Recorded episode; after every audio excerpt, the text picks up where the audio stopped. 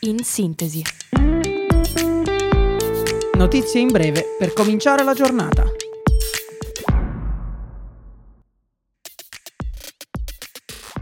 Buongiorno a tutti, sono Massimo e questo è In Sintesi, il podcast di Radio Yulm dedicato alle notizie del giorno.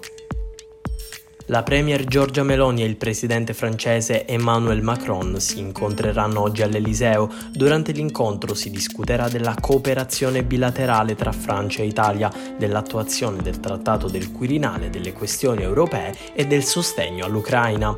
L'incontro sarà preceduto da una dichiarazione alla stampa e servirà anche a preparare il vertice della Nato a Vilnius. L'Eliseo sottolinea l'importanza del sostegno comune all'Ucraina in ambito militare, umanitario, economico, diplomatico e giudiziario.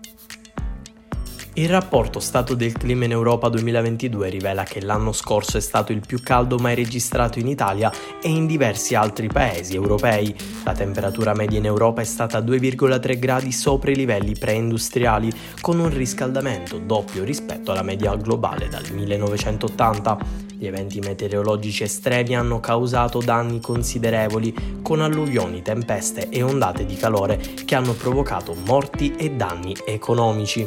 L'estate 2022 è stata la più calda mai registrata nel continente. Gli esperti avvertono che le ondate di calore più intense e frequenti fanno parte di un modello di cambiamento climatico in corso. Il segretario di Stato americano Blinken ha incontrato il presidente cinese Xi Jinping a Pechino durante la sua visita in Cina.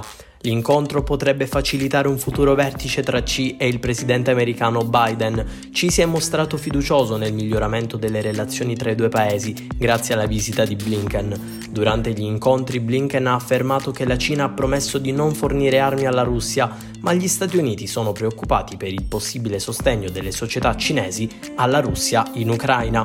Inoltre, durante un colloquio con Wang Yi, responsabile degli esteri cinese, è stata ribadita la posizione ferma della Cina su Taiwan.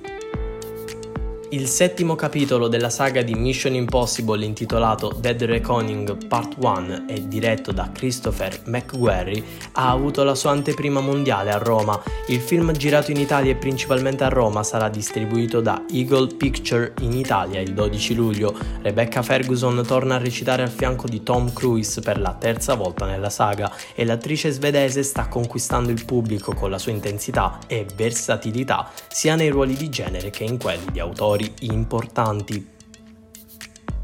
Matteo Berrettini scende di 13 posizioni nel ranking ATP e si piazza al numero 34 a causa dei continui infortuni. Yannick Sinner rimane al nono posto come miglior italiano, mentre Lorenzo Musetti raggiunge il suo miglior piazzamento al numero 16.